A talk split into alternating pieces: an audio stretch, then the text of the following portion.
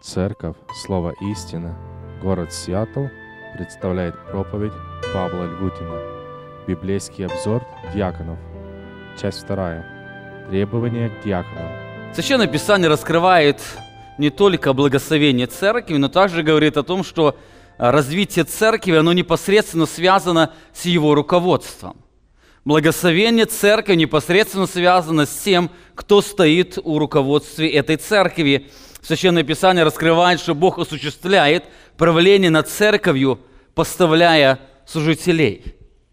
Он глава, поэтому он обладает этой абсолютной властью. Ефесянам апостол Павел писал верующим в Ефесе, именно тем верующим, которым впоследствии будет служить Тимофей. «Каждому из вас же дана благодать по мере дара Христова, посему и сказано, вошед на высоту, пленил плен и дал дары человекам». И через несколько стихов он говорит, «И он поставил одних апостолами, других пророками, иных евангелистами, иных пастырями и учителями». Обратите внимание, что здесь сказано, во-первых, что Христос дал дары человекам или людям. Через свои страдания он был превознесен, он вошел на небо, и он дал дары человекам. Более того, он это сделал по своему суверенному решению, и он дал не только дары, но сказано, что он поставил теперь определенных людей на определенное служение. Это очень важно. Есть дары, а есть служение. Дары даются, а на служение поставляются. Он дал дары людям, а на служение он людей поставил. Некоторые нередко смешивают дары к служению с самим служением. Человек, обладающий определенным даром Духа, не всегда может занимать определенную эту должность. Например, женщина, она может иметь дар учителя, и она где-то преподает, или дар управления, как вы читаете книгу Притчи, 31 глава, о добродетельной жене, вы видите, что эта добродетельная жена, она имеет этот дар управления, она может управлять. Но это не значит, что она может занимать должность пресвитера или учителя. Она имеет дар, но наличие этого дара не говорит, что она может занимать эту определенную должность. Таким образом, Христос не только дает дары, но Он и определяет руководство церкви.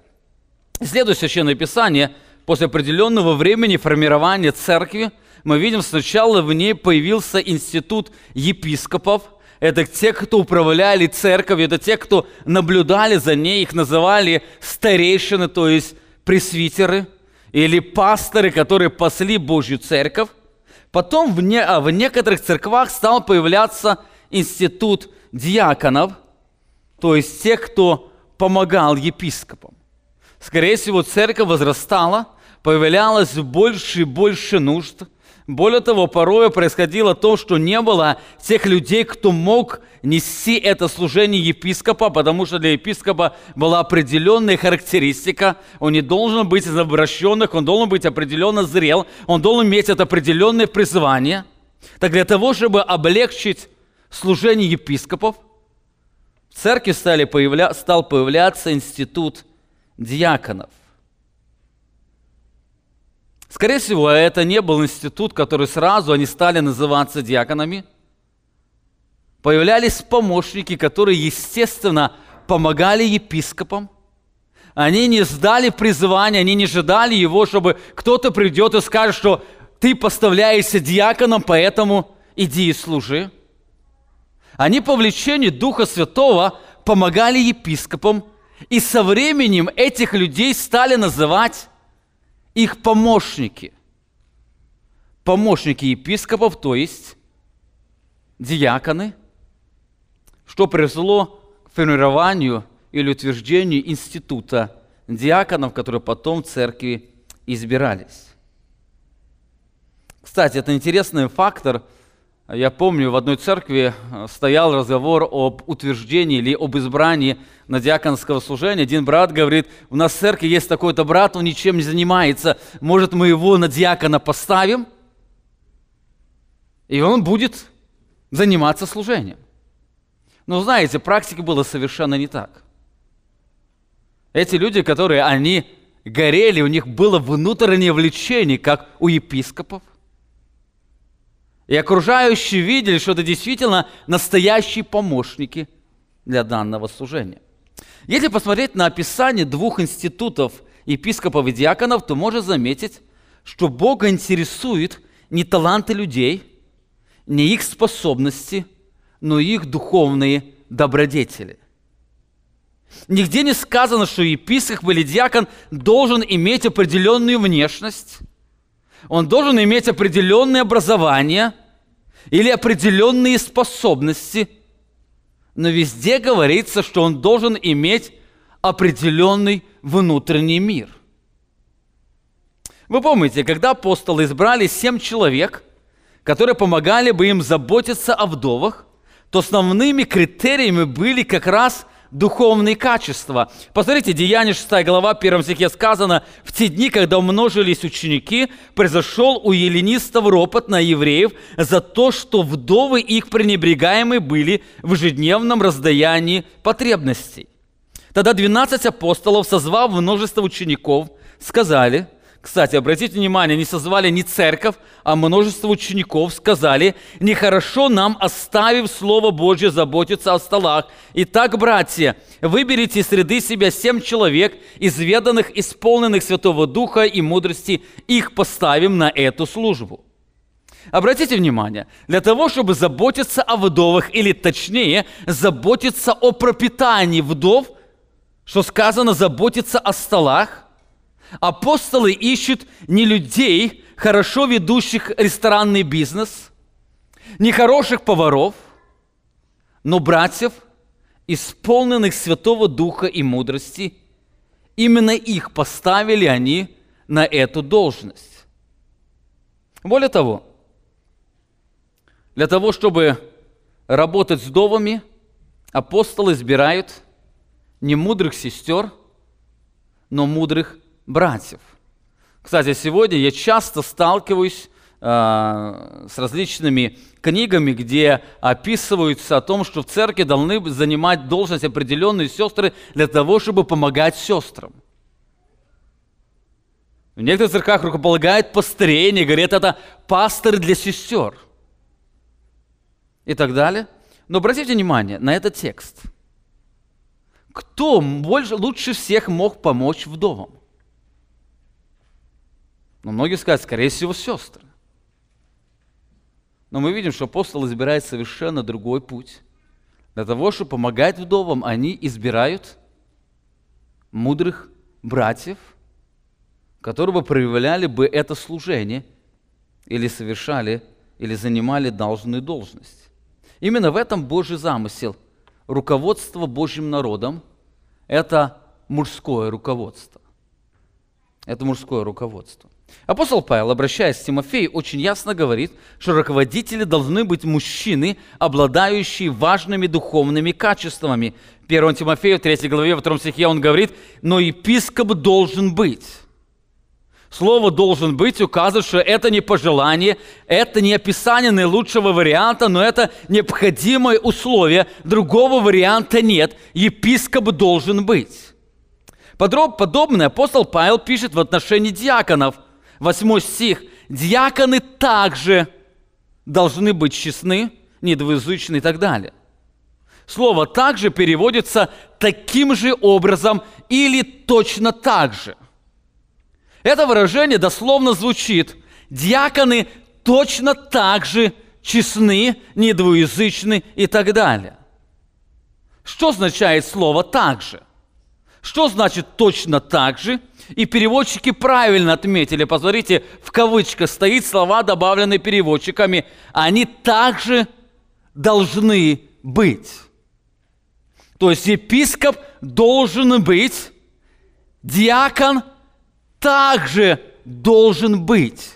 Другими словами, диаконы, как епископы, должны быть или иметь определенную зрелость, это вновь не пожелание, а неоспоримые условия. Более того, они должны быть такими не только на момент постановления на служение, но на протяжении всего служения они должны быть такими. 2 недели назад, начиная изучение данного текста, мы с вами посмотрели на институт диаконов. Во-первых, мы увидели, что греческое слово «диаконос» имеет 3 значения. Это служение, как кто-то служит или совершает служение, или служитель. Это дар, кто-то имеет дар служения. И также означает должность, о которой мы здесь с вами говорим. Это служитель, диакон. Он по должности диакон. Во-вторых, исследуя Писание, мы увидели, что практика института диаконов не является необходимым условием для развития церкви, как институт пресвитеров.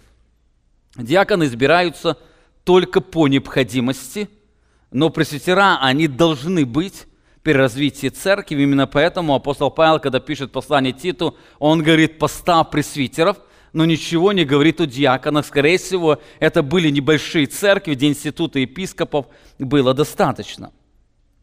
В-третьих, мы видим, что главной их ответственностью является помощь епископам. Об этом ярко говорит название их должности. Они всегда встречаются следом за епископом. Если люди епископов называли управляющими или пресвитеров, которые заботились о Божьем стаде, то тех людей, которые помогали епископам, их потом в народе стали называть помощники или слуги епископов, что означает диаконы.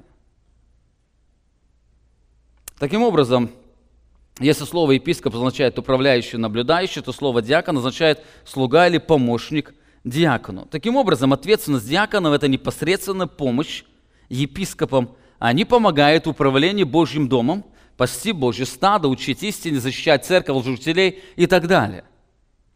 Их служение, оно достаточно многогранно. Это может быть помощник епископа в музыкальном служении, если говорить сегодня о современной церкви. Это может быть помощник епископа в материальном служении, диакон, который больше помогает в материальном служении. Это может помощник епископа именно в вопросе пасти Божье стадо или кормления, как лидер малой группы и так далее. Это служение, оно многогранно, но их главная ответственность, они идут рядом с епископами для того, чтобы помогать взращивать церковь. С одной стороны, разница между епископами и диаконами в том, что епископы принимают решения сложных вопросов, и за это несут решения перед Богом и людьми, а диакона служит им. С другой стороны, диаконы, они помогают непосредственно епископам. В-4, мы с вами говорили, апостол Павел раскрывает благословение для хорошо служащих диаконов. Это почетное положение, а также сильная уверенность в Боге. Те люди, которые посвящают себя смиренному служению церкви, Бог их по-особому благословляет. И последнее, мы с вами коснулись отношения к диаконам, так как они в смирении помогают епископам заботиться о Божьем стаде. Церковь должна почтительно относиться к ним. Сегодня, продолжая исследование этого текста, мы с вами посмотрим на некоторые требования, которыми должен обладать тот, кто избирается на помощь епископам. 1 Тимофея 3 глава 8 стих сказано: «Диаконы также должны быть честны, недвуязычны, непристрастны к вину, некорыстолюбивы, хранящие таинство веры в чистой совести, и таких надобно прежде испытывать, потом, если беспорочны, допускать до служения, равны и жены их должны быть честны, не клеветницы, трезвы, верны во всем. Диакон должен быть муж одной жены, хорошо управляющий детьми и домом своим». Здесь апостол Павел предлагает несколько важных требований относительно жизни диаконов. Во-первых, он указывает на их непорочность. Написано, диаконы также должны быть, то есть они должны быть непорочны. Дальше он перечисляет: честны, недвуязычны, непристрастны к вину. И в 10 стихе говорит: «И таких надобно прежде испытывать, потом, если беспорочны или если они непорочны, допускать до служения». Если только они беспорочны, то тогда их нужно ставить на служение. Слово «беспорочно» означает «не заслуживающий порицания», то есть этого человека не в чем упрекнуть, его в жизни нету очень явного изъяна. Его жизнь, она является образцом для верных людей. Это слово апостол Павел использует в послании к Титу в отношении епископов в 7 стихе 1 главы. Но епископ должен быть непорочен, как Божий домостроитель. Он должен быть непорочен. Это не писание варианта, это необходимое условие. В этом тексте апостол Павел перечисляет несколько характеристик непорочности, на которые должны обратить внимание при избрании диаконов. Кстати, мы можем говорить о многих характеристиках, но апостол Павел выбирает несколько очень важных характеристик, где должна выражаться непорочность диаконов. Во-первых, они должны быть честны. Диакон также должен быть, или диаконы также должны быть честны. Или честны. Слово «честен» также переводится как «серьезный» или «достойный уважения». Это, можно сказать, это рассудительный человек, который серьезно относится к жизни. На него можно положиться, ему можно доверять. Кстати, подобное слово в синодальной Библии используется по отношению к пресвитеру. И мы с вами говорили, в оригинале нету этой характеристики к пресвитеру, но слово «честен» она связана с двумя словами. Он целомудрен и благочинен, или по-английски «integrity». Это целостный человек, который раскрывает он внутри целостный или честный. Это слово вмещает идею прямоты, пропорциональности, честности, неподкупности и добросовестности. Он не спешит с обещаниями, ему можно доверять, он всегда верен своим словам. Это человек, который имеет способность контролировать своими чувствами, своими эмоциями, и он также способен контролировать своими действиями. Это качество непорочности очень важно для помощника. Хороший помощник – это тот, на которого можно положиться. Хороший помощник – это тот, кто то, что обещает, он делает. Это тот, который, слова которого нет лукавства. Это тот, который дисциплинирован в своей жизни. Он честный, он целостный человек. Именно поэтому на него епископа они могут положиться. Итак, это первое качество. Они должны быть честны. Во-вторых, они не должны быть двуязычны. Заметьте, он здесь говорит только одно, кем они должны быть, и перечисляет несколько, кем они не должны быть. Они не должны быть двуязычны. Диаконы также должны быть честны, не двуязычны. Слово «двуязычный» в Новом Завете встречается только здесь. Это слово относится к сплетнику, или говорящему одному человеку одно, а другому человеку другое. Или в народе называют его лицемером. Как рассказывает один пример, к одному пастору подходит человек, он беседует с диаконом, подходит к нему человек и начинает про кого-то говорить. Вот тот человек так поступил, он рассказывает, и пастор говорит: да, ты прав. Через некоторое время подходит другой человек, на которого наговорили, и начинает на того говорить. Пастор выслушал, говорит: да, ты абсолютно прав. Он ушел, диакон поворачивается к пастору, говорит: я-то как-то не понял. И тот прав, и тот прав. Как можно понять? И тот прав, и тот прав. Он посмотрел на него, говорит: да, ты прав. Здесь сказано, он не должен быть двуязычным, то есть человек, который имеет способность всегда говорить одно. Его речь не должна быть лицемерна, помогая епископам, он не должен вести себя двояко или лицемерно.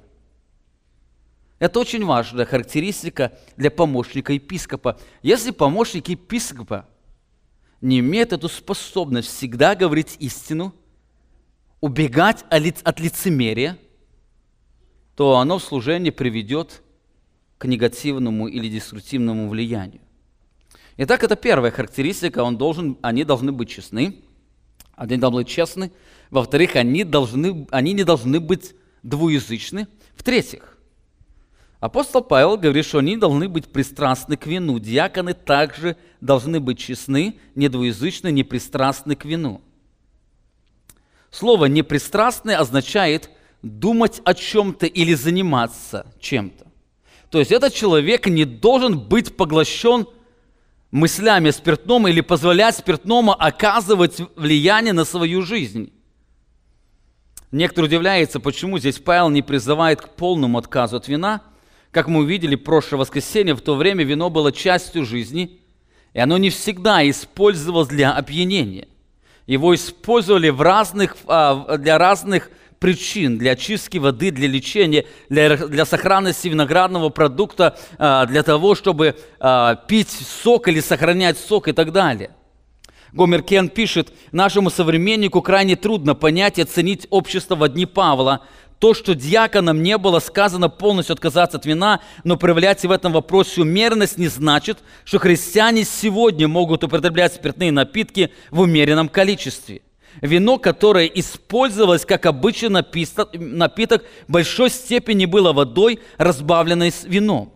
Общественный позор и огромное социальное зло, которое сопровождает пьянство сегодня, не было связано с употреблением вина в домах как обычного напитка во дни Павла». Именно таким образом сказано, диакон должен, как и епископ, должен быть свободным от спиртного. Кстати, когда здесь сказано «не должен», не пристрастен к вину, здесь имеется в виду не только к алкогольному вину, но не пристрастен вообще к виноградной продукции, потому что виноградную продукцию бывает очень трудно не заметить, когда она может уже быть броженной.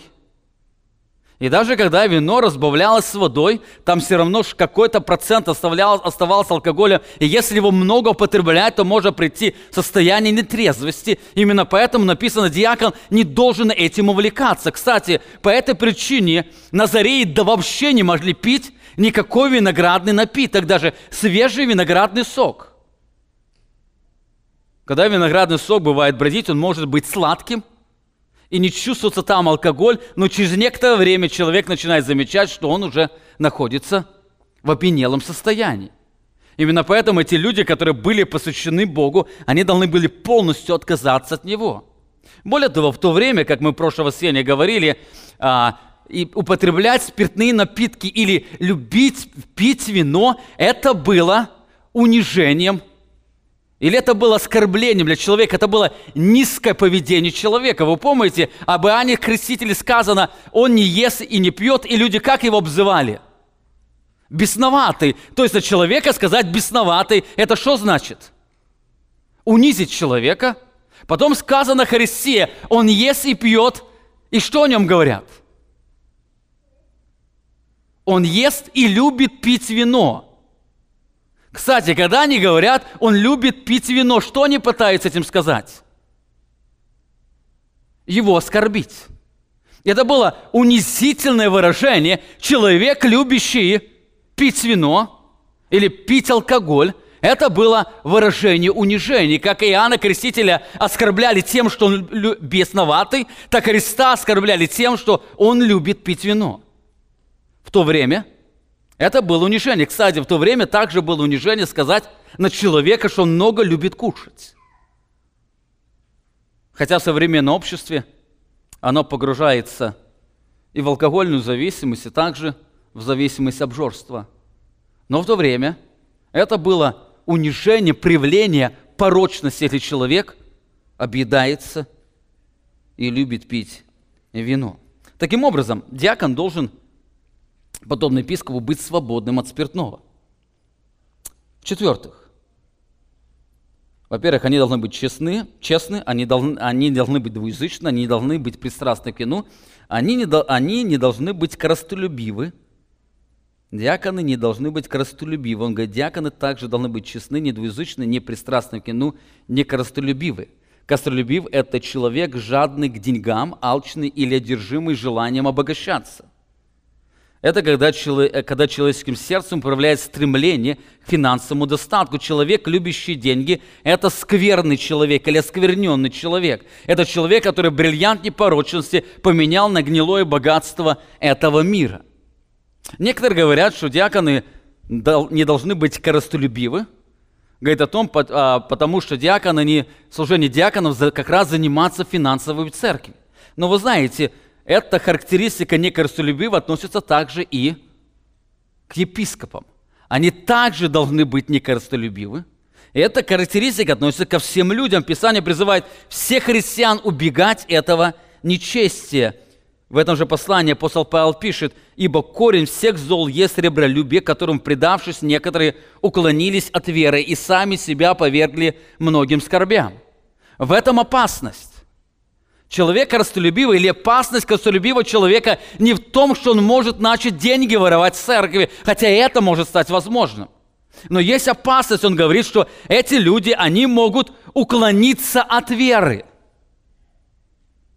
Занимаясь руководством церкви, любовь к деньгам, она может привести его к лжеучению или уклонению от веры. Поэтому апостол Павел призывает, чтобы эти люди, они были людьми, которые бодрствуют, для которых ценности этого мира не являются ценностями. Итак, мы видим уже 4 характеристики, которые использует апостол Павел, описывая непорочность диакона. Во-первых, они должны быть честны, они не должны быть двуязычны, они не должны быть пристрастны к вину, они не должны быть корыстолюбивы. В-пятых, они должны всегда хранить истину. Эти люди, хранящие истину, в 9 стихе сказано, хранящие таинство веры в чистой совести. Таинство веры, мы с вами подробнее поговорим о слове «таинство» через воскресенье, где апостол Павел будет писать через несколько стихов «Великое благочестие тайна». Таинство веры – это учение Нового Завета. Это истина, которая когда-то была сокрыта в Ветхом Завете, а теперь она доступна нам. Она несет в себе, например, таинство о Христе, это таинство Церкви, это таинство единства верующих в теле Иисуса Христа, это таинство воскрешения Церкви. Помните, Павел пишет: «Пишу вам тайну, не все мы умрем, но все мы изменимся» и так далее. Таким образом, хранить таинство веры – это значит хорошо знать доктрину, хранить ее чистоту и жить в соответствии этой доктрины. Хранить ее в чистой совести – это указывает не только принять эту доктрину, не только знать эту доктрину, но жить этой доктриной. Заметьте, он ее хранит, он ее принял и держит при себе, но он ее держит чисто совестью. Он живет так, что его совесть не суждает. Он знает истину, и он живет так, что его совесть не суждает, что он живет против этой истины. Это человек, который знает истину и живет в соответствии этой истиной, подобно как и епископы. Диаконы, помощники епископа, они должны хорошо знать истину, дорожить ею и жить этой истиной. И последнее. Они должны всегда хранить истину. В 12 стихе апостол Павел раскрывает, что они должны иметь моральную чистоту. Диакон должен быть муж одной жены. Диакон должен быть муж одной жены. Изучая непорочность епископа, мы увидели, что выражение «муж одной жены» указывает не на семейное положение, но на моральную чистоту. Это мужчина одной женщины, он свободен от власти сексуальных грехов. Джон МакАртур пишет: «Мужчина одной женщины – это мужчина, предавший сердцем и умом женщине, которая является его женой. Он любит, желает только ее и думает только о ней». Он хранит нравственную чистоту как в мыслях, так и в поступках. Таким образом, муж одной жены указывает, что диакон должен иметь нравственную чистоту в сердце, так и в жизни. Он не должен быть поражен грехом блуда, порнографии, греховных мечтаний и так далее. Диакон должен быть морально чист. Итак, это первое. В этом послании Павел предлагает несколько важных требований относительно жизни диаконов. Во-первых, он указывает на их непорочность. Диаконы должны быть честны, недвуязычны, свободны от вина и денег, хранящие истину, а также живущие в моральной чистоте. Во-вторых, апостол Павел говорит о лидерстве диаконов. Диакон должен быть муж одной жены, хорошо управляющий детьми и домом своим. Это требование, оно похоже на требование, предъявленным епископом. Помните, епископ должен быть хорошо управляющий всем домом своим. Здесь апостол Павел также говорит, что диакон должен хорошо управлять детьми и домом своим. Другими словами, здесь Павел говорит, что диакон должен быть настоящим лидером или управляющим в доме своем. Он должен быть главою своей семьи или своего дома. Слово «управляющий» означает «тот, кто стоит во главе». Это глава семьи. Он управляющий, он ведет семью. Во-вторых, его лидерство должно быть полным. Он должен управлять всем домом своим. Сказано, управляющий детьми и домом своим. Все, что находится в доме, диакон должен оказывать лидерство там. Более того, он должен иметь лидерство постоянное, на что указывает в настоящее время глаголу «управляющий». Он всегда является главою семьи, он всегда управляет семьей, он управляет всегда независимо от настроения. В-четвертых, это лидерство должно быть добровольным, на что указывает средний залог. Его никто не заставляет это делать, его лидерство исходит изнутри. Он сам по себе такой, он в своей сущности, он лидер. И он не может управлять. Он не может, чтобы не управлять. Он всегда управляет. Он заботится о семье. Он всегда видит то, что нужно для семьи. И он первый там, чтобы восполнить нужды семьи. Более того, его лидерство, оно должно быть отмечено успехом. Написано «хорошо управляющий». Он хорошо, то есть успешно управляет домом своим. Мы подробно об этом говорили, когда говорили о управлении или лидерстве епископов. Так диаконы, они как и епископы должны хорошо управлять домом своим, то есть быть лидерами своей семьи. Почему диакон должен быть эффективным лидером семьи? Почему это необходимо? Об этом апостол Павел писал раньше, обращаясь к епископам. 3 глава, 4 стих, «Хорошо управляющий домом своим, детей, содержащих послушание со всякой честностью, ибо кто не умеет управлять собственным домом, тот будет ли заботиться о Божьей церкви или о церкви Божьей?» Апостол Павел задает вопрос, «Кто не умеет управлять собственным домом, тот будет ли заботиться о Божьей церкви?» Так как должность диакона тесно связана с заботой о Божьем доме, он должен быть хорошим лидером. В нем необходимы не просто наличие лидерских качеств, но чтобы эти лидерские качества не отражались в его жизни, которые связаны с его дисциплиной жизни, которые связаны с его мировоззрением, с его желанием, с признанием ответственности и так далее. Диакон должен быть хорошим лидером. Итак, мы с вами посмотрели уже на два требования. В этом апостол Павел предлагает несколько важных требований. Во-первых, диакон должен быть непорочен. Он указывает на их непорочность, раскрывая несколько характеристик их непорочности. Во-вторых, апостол Павел говорит о лидерстве диаконов. Он должен быть хорошо управляющий домом своим и детьми своими. Он является лидером. В-третьих, апостол Павел призывает Тимофея не спешить с тем, чтобы поставлять человека на данное служение. Его сначала нужно испытать, а только потом допускать до служения или только потом поставлять его на служение. 10 стих сказано, «И таких надобно прежде испытывать, потом, если беспорочны, допускать или поставлять на служение». Здесь апостол Павел использует два временных термина. Прежде, потом. Прежде надо испытывать, потом поставлять или допускать. Слово «испытывать» означает проверить или исследовать. Вы помните, это слово апостол Павел использует к верующим по отношению к вечере Господней. 1 Коринфянам 11 глава, 28 стих. «Да испытывает же себя человек, и таким образом пусть ест от хлеба сего и пьет из чаши этой».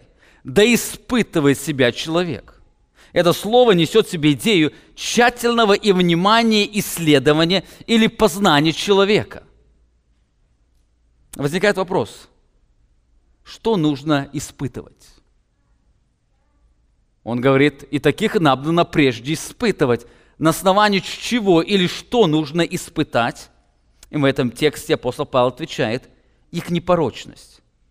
Потом, если они беспорочны, когда вы их испытали, вы видите, они являются беспорочны, тогда поставляет на служение.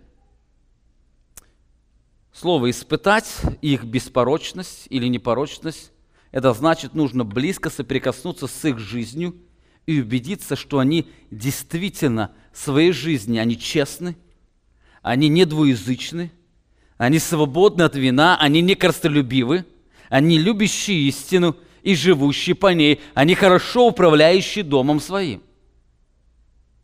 Это значит близко соприкоснуться. Более того, глагол «испытать» означает «больше, нежели узнать». Это «познать», то есть близко соприкоснуться с ним. Другими словами, вы знаете, что человек честный не потому, что вам кто-то сказал о том, что он честный, но потому что вы соприкоснулись с ним, его жизни, и вы действительно получили убежденность, что он действительно является честным. Можно сравнить с такой иллюстрацией. Каждый раз, когда парень предлагает девушке, они вступают в брак, о чем парни говорят девушкам почти каждый день? Что они их любят. Они от них без ума, они без них жить не могут, они свою жизнь полностью посвящают для них. Это слова. Когда они вступают в брак, то каждая женщина начинает его испытывать. И вдруг она понимает, все-таки не о той любви он говорил. И вдруг он понимает, что ту посвященность, которую он предлагал, он не может ее дать. Более того, вдруг он начинает что-то более требовать. И через некоторое время эта его уже жена говорит: «Ты меня не любишь». Откуда ее слова исходят? Она испытала его любовь. И другая женщина, наоборот, говорит: «Я больше убедилась, ты действительно меня любишь». Вот подобное здесь говорит апостол Павел. Слово «испытать» — это не значит прийти и поговорить с ними, сказать: «Ну, ты обманываешь». «Нет, не обманываюсь, молодец». «Ты вообще дисциплинирован человек». «Ну да, дисциплинирован человек, ну хорошо». У жены давайте спросим, как у нее с вином. «Ну, там нормально тоже чистый закон или сухой закон» и так далее. Он говорит, не просто узнать. Это надо испытать. В каких выражениях или как это испытывается?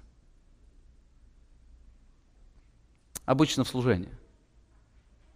Человек начинает совершать служение или помогать, не имея определенной должности. И в этом служении его начинают видеть, с ним соприкасаются, они понимают, действительно, он честен. Действительно, он лицеприятен, он не лицемерит, он правду говорит и так далее. Они, это испытание, они близко соприкасаясь с человеком, они могут сказать о человеке, кто он есть на самом деле.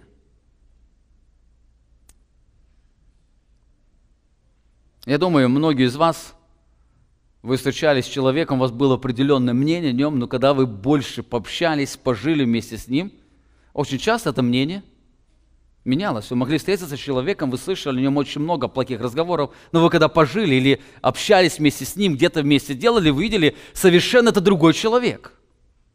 Но были обратные. Когда вам рассказывали, какой-то прекрасный человек, и когда вы вместе с ним где-то поработали, еще где-то, вы начинаете понимать, что это не тот человек, которого вам рассказывали. Это совершенно другой. Это первое, что нужно испытать? Нужно испытать непорочность. Во-вторых, как долго нужно испытывать человека? Как долго? Здесь апостол Павел не говорит о сроке. Ответ, разумеется, столько, сколько будет достаточно, чтобы убедиться, что он непорочный. Апостол Павел предупреждал Тимофея, 5 главе, 22 стихе: «Рук ни на кого не возлагай поспешно, не делай соучастников чужих греха, храни себя чистым». Рук никого не возлагай поспешно, не спеши. Не спеши это делать. Кто-то может спросить, почему Павел призывает испытывать диаконов, но нет подобного призыва по отношению к епископам? Если епископа должность – это более ответственная должность, они ведут церковь, они отвечают за все это, то почему епископам не нужно испытывать? Апостол Павел не призывает их испытывать, но диаконам нужно было обязательно испытать или испытывать.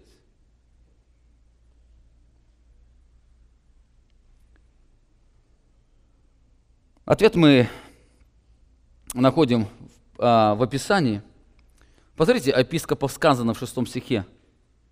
«Не должен быть из новообращенных, чтобы не возгордился и не подпал осуждению с дьяволом». Он не должен быть из новообращенных.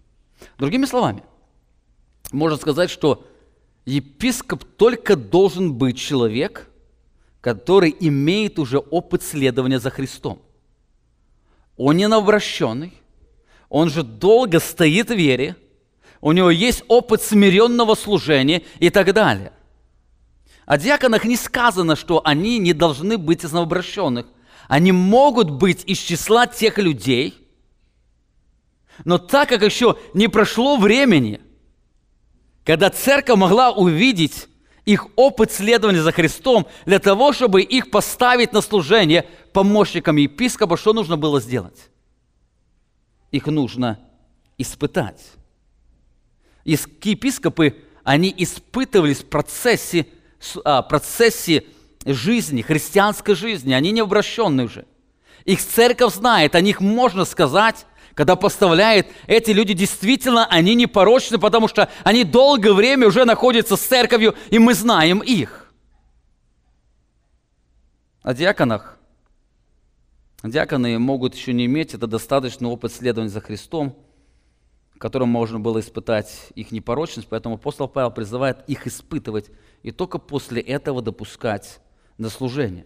Таким образом, мы видим, что епископ не должен быть из новообращенных, он должен быть уже иметь определенный опыт следования за Христом смиренного служения, но в число диаконов можно избирать тех людей, которые одаренны, они имеют непорочность, но они не имеют такого опыта следования за Христом, но чтобы их поставить на служение, их нужно испытать, и церковь или служители от церкви, они должны убедиться, что эти люди действительно, они непорочны.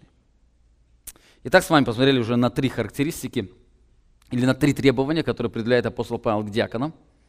Во-первых, они должны быть непорочны, то есть они должны быть честны, недвуязычны, свободны от вина и денег, они должны хранить истину и также жить в постоянно моральной чистоте. Во-вторых, апостол Павел говорит о лидерстве диаконов, они должны быть хорошо управляющими домом своим. Они должны быть, другого варианта нет, они должны быть эффективными лидерами своей семьи.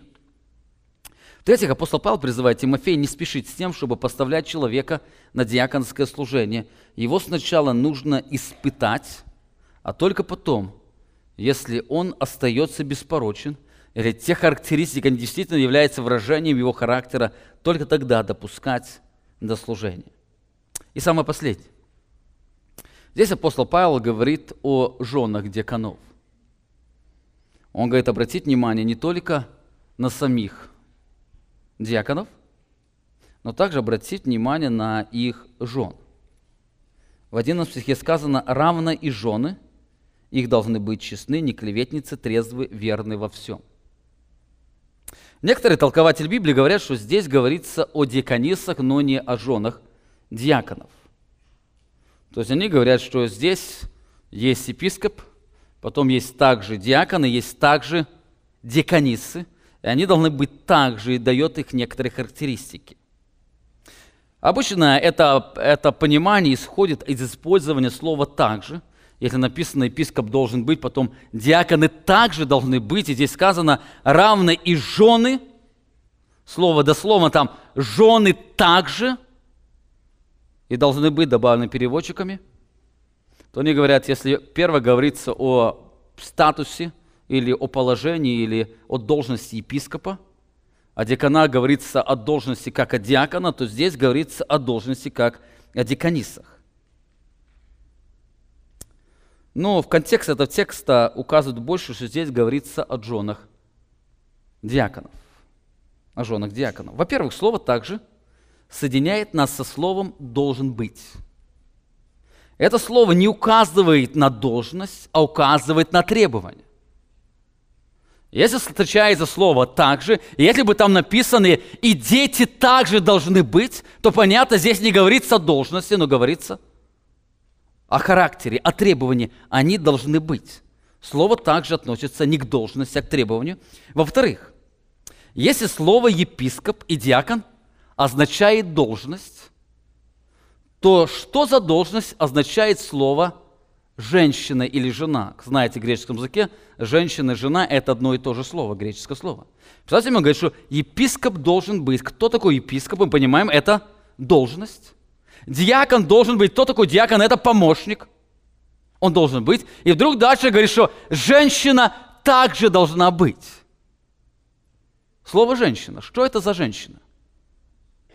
Если это деканиса, на то время ей было название, то как нужно понять было верующим людям? Женщина также. Если женщина, говорится, как и деканиса, то слово «женщина» означает должность, то возникает вопрос, что за должность женщина?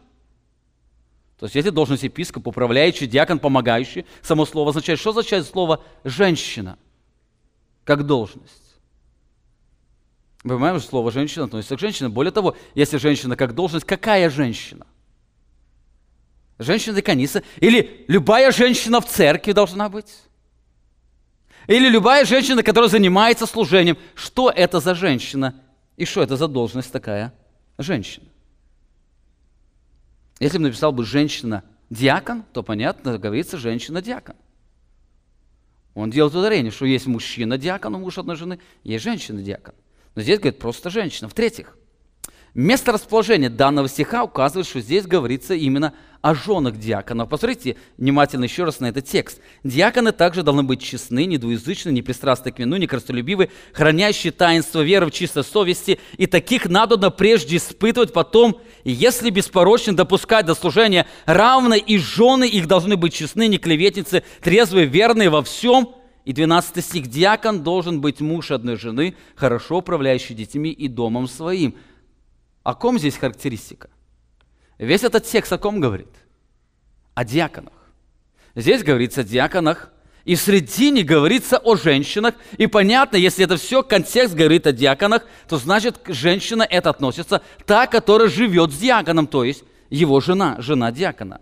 Уэйн Грудем пишет, многие полагают, что 1 Тимофея 3:11 говорит о женщинах-диаконах, но если Тимофей и Веская церковь знали, что женщины могут быть диаконами, то зачем Павлу понадобилось добавлять отдельный стих о них? Кроме того, очень странно, что Павел ставил один стих о женщинах-диаконах в контексте из 5 стихов о мужчинах-диаконах. 3 перед этим стихом и 2 после него. С другой стороны, если считать, что это стих о женах-диаконов, то он вполне уместен в середине списка требований, предъявляемых к самим диаконам, так как Павел всегда предлагает учитывать семейные отношения при выборе на церковную должность. Это еще одна очень важная характеристика. В-четвертых, когда Павел говорит о требованиях, предъявляемых человеку, занимающему должность, он всегда призывает обратить внимание на семейное положение. В то время, кстати, в семейном положении были проблемы, и были проблемы с жизнью блуда. Помните, в Ефесе был даже храм Великой Артемиды Ефесской, где были блудилищные комнаты. Это была распространенная проблема того времени. Именно поэтому апостол Павел, всегда обращаясь, говоря к мужчинам, говоря к епископам и диаконам, он всегда говорит о их семейном статусе. Но заметьте, здесь ничего не сказано о их семейном статусе. Написано, равные жены должны быть честны, не клеветницы, трезвы, верны во всем. И все. Больше ничего не сказано. Но в 5 главе 9 стихе, когда говорится, чтобы избрать вдову или вдовицу, там нужно обязательно было обратить внимание на семейное положение. Вдовица должна быть избираема не менее как 60-летняя, бывшая женою одного мужа. Заметьте, написано, этот муж одной жены, но вдовица должна быть женщиною одного мужчины. Обратно сказано. Но заметьте, если здесь было говорилось о деканисах, то почему ничего не сказано о семейном статусе, который так был важен для всех епископов, диаконов и также даже вдовиц?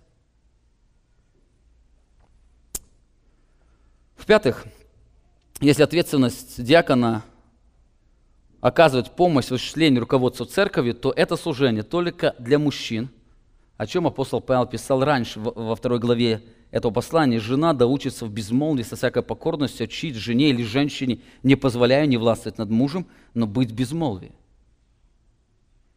Таким образом, исходя из всего сказанного, можно очень ясно предположить или убедительно сказать, что здесь сказано не о диаконисах, а сказано именно о женах диаконов. Их жены должны быть. Кто-то спросит, а как насчет Фивы из церкви Конгрегейской, где мы читаем Римлянам 16 глава, 1 стих, «Представляю вам Фифу, сестру нашу, диаконису церкви». Представляем вам Фиву, сестру нашу. И здесь написано «диакониса». Вы помните, слово «диаконос» имеет 3 значения – служитель, дар или должность. Более того, мы позапрошлого воскресенья говорили, к моменту написания этого послания, скорее всего, еще не было института диаконов. Были только епископы. Более того, впервые на страницах Писания мы встречаем диаконов примерно через 5 лет после написания послания к римлянам. До этого еще их не было. Поэтому это слово лучше перевести как «слуга Фива». Это слуга или та, которая служит данной церкви. Апостол Павел представляет именно эту сестру, которая служит данной церкви. Женщина может служить в церкви, но не в качестве человека, который занимает определенную должность, которая связана с управлением церкви. Это не диакониса, это просто служительница или служащая в данной церкви. Более того, если бы здесь действительно была диакониса, и апостол Павел Тимофею говорил бы о диаконисах, то он бы прямо сказал, также диаконисы должны быть. Но ничего об этом не говорит. Итак, мы видим, что здесь апостол Павел делает несколько важных характеристик, которыми должна обладать жена диакона. Во-первых, они должны быть честны. Как диакон, так и его жена должны быть честны. Равные жены их должны быть честны. Во-первых, как и ее муж, она должна быть честной, то есть достойна уважения. Она должна быть рассудительным человеком, серьезно относящимся к жизни.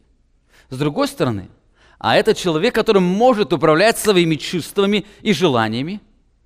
Она также может управлять своей жизнью. Это человек, на которого также можно положиться. Жена диакона, она должна быть именно честным человеком или сбалансированным человеком.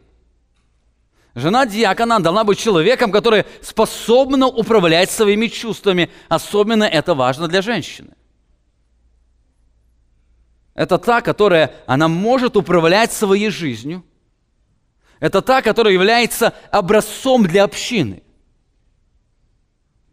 Они должны быть честны. Во-вторых, они не должны быть клеветницы, подобно как их мужья. Равные жены их должны быть честны, не клеветницы. Клеветница – это та, которая порочит чью-то репутацию. Кстати, это слово буквально означает «дьявол», то есть клеветник. Клеветник, то есть, является дьявол. Дьявол является клеветником, то есть она не должна быть та, которая подражает дьяволу. Или та, которая совершает служение дьявола, разрушая чью-то репутацию. Таким образом, жена должна уметь контролировать своим языком. Вы знаете, многие служители были дисквалифицированы или неэффективное служение по причине необузности языка их жен. Да, епископ должен быть, или диаконы должны иметь эту способность правильно говорить, но их жены также должны иметь эту способность контролировать своим языком. Жена, не контролирующая своим языком, разрушает все на своем пути. Иаков пишет в 3 главе своего послания, в 5 стихе, «Так язык небольшой член, но много делает». Посмотри, небольшой огонь, как много вещества зажигает и язык. Огонь прекрасен и правды. Язык в таком положении находится между членами нашими, что оскверняет все тело и воспаляет круг жизни, будучи сам воспаляем от гиены. Язык причиняет очень много вреда, особенно в служении. И апостол Павел раскрывает, что язык является особой проблемой женского пола. Да, действительно, эта проблема встречается у мужчин, но в большей степени эта проблема поражены люди женского пола. В 5 главе он пишет, 1 послание Тимофея, 13 стихе, «При том же они, будучи праздны», он говорит о вдовах, молодых вдовах, «они, будучи праздны, приучаются ходить по домам, и бывают не только праздны, но, заметьте, они бывают и болтливы, любопытны, и говорят, чего не должно». Заметьте, они бывают болтливы, очень любопытны и часто говорят того, чего не должно говорить. Именно поэтому апостол Павел говорит, что жены диаконов должны уметь контролировать свой язык. Если диакон не порочен, но его жена болтлива, он не может хорошо служить в Божьем доме. Она будет все разрушать на своем пути. Более того, некоторые спрашивают, если в служении епископ и диакон, они не должны рассказывать своим женам, то для чего женам нужно обладать такой характеристикой? Ну, знаете, дело в том, что это связано с тем, что жены служителей, как жены простых людей, они много знают. Ну, например, я уже когда-то говорил, моя жена, она знает, кто приходит ко мне в дом, кто сколько в доме пробыл, кто когда ушел. Более того, мы в доме даже поставили стеклянную дверь в моем офисе, для того, чтобы не было нареканий. Она знает. Она может видеть, что человек пришел в слезах или ушел в слезах. Она может знать, что куда-то я поехал, через сколько я приехал и так далее. Заметьте, здесь не нужно ничего рассказывать. Простое наблюдение, оно очень много говорит. И если жена болтлива, то знаете, что будет? Человек приехал, женщина приехала в слезах, но она эмоциональная.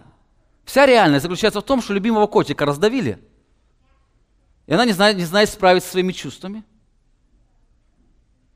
Но любой человек может уже посмотреть и сказать, о, у нее большие проблемы, ее муж оставил. Нет, не муж, скорее всего. Есть факт, она пришла в слезах. Есть факт, она ушла в слезах. Но здесь может свое уже добавить, и это получается клеветой, разрушающей репутацию. Или, вы знаете, некоторые люди говорят, к пасторам просто так не ходят, а раз пришли, то значит нужно и так далее. И поэтому апостол Павел говорит, что жены, они должны быть не клеветницы.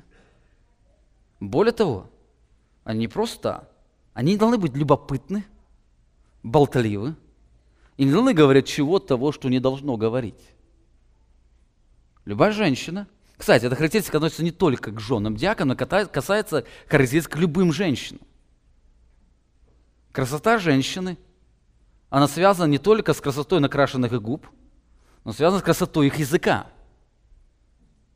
Это женщины, которые знают, о чем они говорят, они думают перед тем, как что-то спросить, они подумают перед тем, как еще возмутиться. Написано, и говорят те люди, которые говорят, чего не должно, оно непристойно им говорить.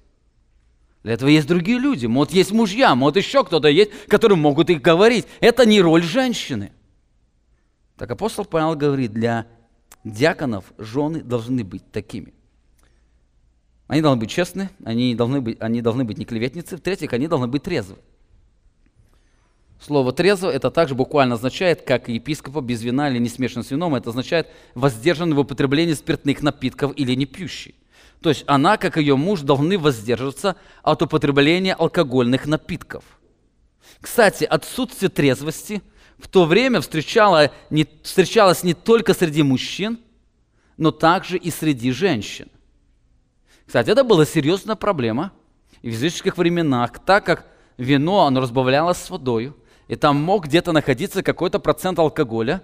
Оно могло привести к определенной зависимости, и эта зависимость часто погружала и женщин. Титу апостол Павел пишет во 2 главе 3 стихе, «Чтобы старицы также одевались прилично святым, не были клеветницы, не порабощались пьянству, учили добру». Обратите внимание, проблема того времени, старицы одевались неприлично, и старицы порой порабощались пьянству. Именно поэтому апостол Павел пишет, что женщина-служителя или жена-служителя, она должна быть всегда трезва, то есть человеком, который находится всегда в здравом уме. И последнее. Жены диаконов, они должны быть всегда верны во всем. Он говорит, равные жены, честны, не клеветницы, трезвы, верны во всем. Верны во всем указывают на верность или надежность жены. Во-первых, она верна своему мужу, то есть она ведет чистую сексуальную жизнь. Во-вторых, она верна Богу и Евангелию, она живет поистине Божьего Слова. К сожалению, многие вдовы, не имея твердости в истине, они уклоняются от веры. В 1 Тимофея 5 главе апостол Павел пишет, «Так желая, чтобы молодые вдовы вступали в брак, рождали детей, управляли домом и не подавали противнику никакого повода к злоречию, ибо некоторые уже совратились вслед сатаны». Некоторые уже совратились, это реальность. Кстати, некоторые, читая эти стихи, они порой спрашивают, почему здесь сказано о женах диаконах, но ничего не сказано о женах епископов. На это может быть несколько ответов. Во-первых, с одной стороны, если здесь сказано о женах диаконов, то жены епископов тем более должны быть, исходя из всего контекста. Если жены помощников должны быть такими, то жены управляющих тем более должны быть такими. Во-вторых, здесь апостол Павел говорит об этих женах. Скорее всего, это связано с тем, что епископы это были люди достаточно уже зрелые. Их достаточно зрелость, она уже отражалась в жизни их жен. Но когда поставлялись молодые диаконы или те, кто не так долго были верующими или прошли этот христианский путь, не имея опыта долгого следования за Христом, то апостол Павел призывает испытывать не только диаконов, но также обратить внимание на их жен. Их жены, они должны быть такими. Таким образом, можно сказать, что этот стих, он описывает портрет женщины как епископа, так и диакона, или портрет жены как епископа, так и диакона. И также этот стих, он описывает портрет любой женщины. Любая женщина, которая посещает Божий дом, которая служит в Божьем доме, она должна быть именно такой, она должна быть трезвой, верной во всем, не клеветницей и также честной. Итак, в этом послании апостол Павел предлагает 4 очень важных требований относительно жизни диаконов. Во-первых, он указывает на их непорочность, они должны быть честны, недвуязычны, свободны от вина и денег, хранящие истину, также живущие в моральной чистоте. Во-вторых, мы увидели, диакон говорит о лидерстве диаконов, они должны быть хорошо управляющие домом своим. В-третьих, апостол Павел призывает Тимофея не спешить с тем, чтобы поставлять человека на диаконское служение, но сначала нужно его испытать, и только потом, если они беспорочны, допускать его до служения. И последнее, здесь Павел говорит о женах диаконов. Они должны быть честны, умеющие контролировать свой язык, трезвы и верны во всем. Вы знаете, это портрет не только диаконов, но всех, кто стремится быть верным служителем церкви. Это портрет любого служителя. Он может занимать эту должность диакона, он может не занимать ее, но если он стремится быть верным Богу, быть полезным Церкви Христовой, то это портрет именно этого человека. Он должен быть таким. Помните, как я вначале говорил, Бог интересует не ваши таланты, Бог интересует не ваша красота, Бог интересует не ваши способности, но Бог обращает внимание на духовную красоту или духовные добродетели вашего сердца. Вы помните, когда Бог пригласил Самуила избрать человека, то он ему сказал, 1 Царь, 6 глава, 16 глава, 7 стих, когда Самуил увидел одного из сыновей Иессея, он посмотрел на него и сказал, это точно которого избрал Господь. Но заметьте, что Господь ему говорит. Но Господь сказал Самуилу, не смотри на вид его и на высоту роста его, я отринул его. Я смотрю не так, как смотрит человек, ибо человек смотрит на лицо, а Господь смотрит на сердце. Пусть Бог благословит вас, чтобы ваше сердце, оно сияло пред Его лицом, и вы могли быть благословенным служителем в Церкви Христовой. Аминь. Помолимся.